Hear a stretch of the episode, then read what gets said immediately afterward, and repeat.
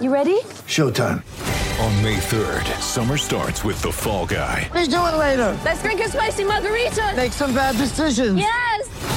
Audiences are falling in love with the most entertaining film of the year. Fall guy. Fall guy. Fall guy. That's what the poster said. See Ryan Gosling and Emily Blunt in the movie critics say exists to make you happy. Trying to make it out? Nope. Because I don't either. It's not what I'm into right now. What are you into? Talking. Yeah. The Fall Guy. Only in theaters May 3rd. Rated PG-13. Want to witness the world's biggest football game? Head to iCanWin.com.au, predict Australia's score with a crystal ball, and it could be you and a friend at the FIFA World Cup Qatar 2022 semi finals, all thanks to McDonald's. Maccas, together and loving it. TNC's apply. It's been an incredible 24 hours, of course. Uh, there's been court cases between LIV Golf, the uh, the league funded by uh, the Saudi Arabian government and fronted by Greg Norman. There's been some back and forth going on between the uh, United States PGA Tour and LIV.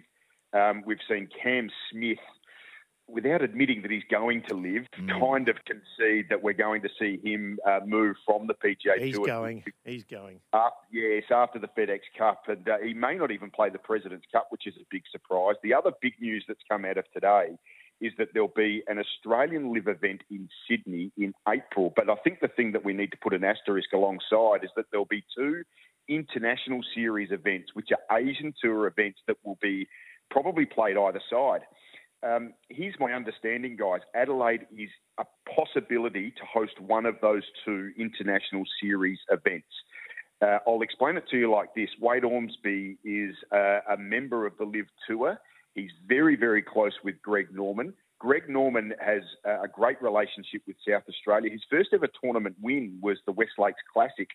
Oh, goodness me, this is going back a long time. He was only about 18 years old. 78 or Um, 77. I 76, I reckon Yeah. it was. Yeah, There's, there's a plaque there. it I'm was- actually a member there, of course, uh, Ben. So, yes, yeah, they- and it was played. It, it was played at Grange, of Yeah, course, Blighty, yeah. your uh, your home club. Yeah. Um, Wade's a member at Grange and a member at Royal Adelaide. I know he would desperately love to see big time professional golf come back to South Australia. We've spoken about this only in general terms a couple of weeks ago that he'd love to see it happen. We haven't had a top end professional tournament here in South Australia since 2007 when Jacobs Creek was uh, really funding professional golf here in South Australia. And when their funding dried up, um, that was the end of the South Australian Open. They were playing for oh, $750,000 Australian back then.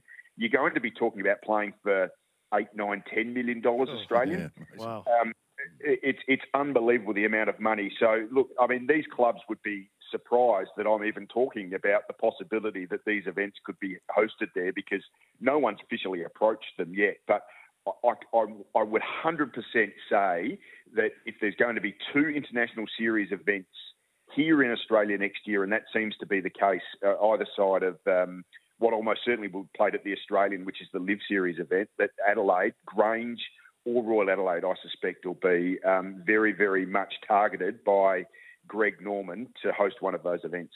Want to witness the world's biggest football game? Head to iCanWin.com.au, predict Australia's score with a crystal ball, and it could be you and a friend at the FIFA World Cup Qatar 2022 semi finals, all thanks to McDonald's. Maccas, together and loving it. TNC's apply.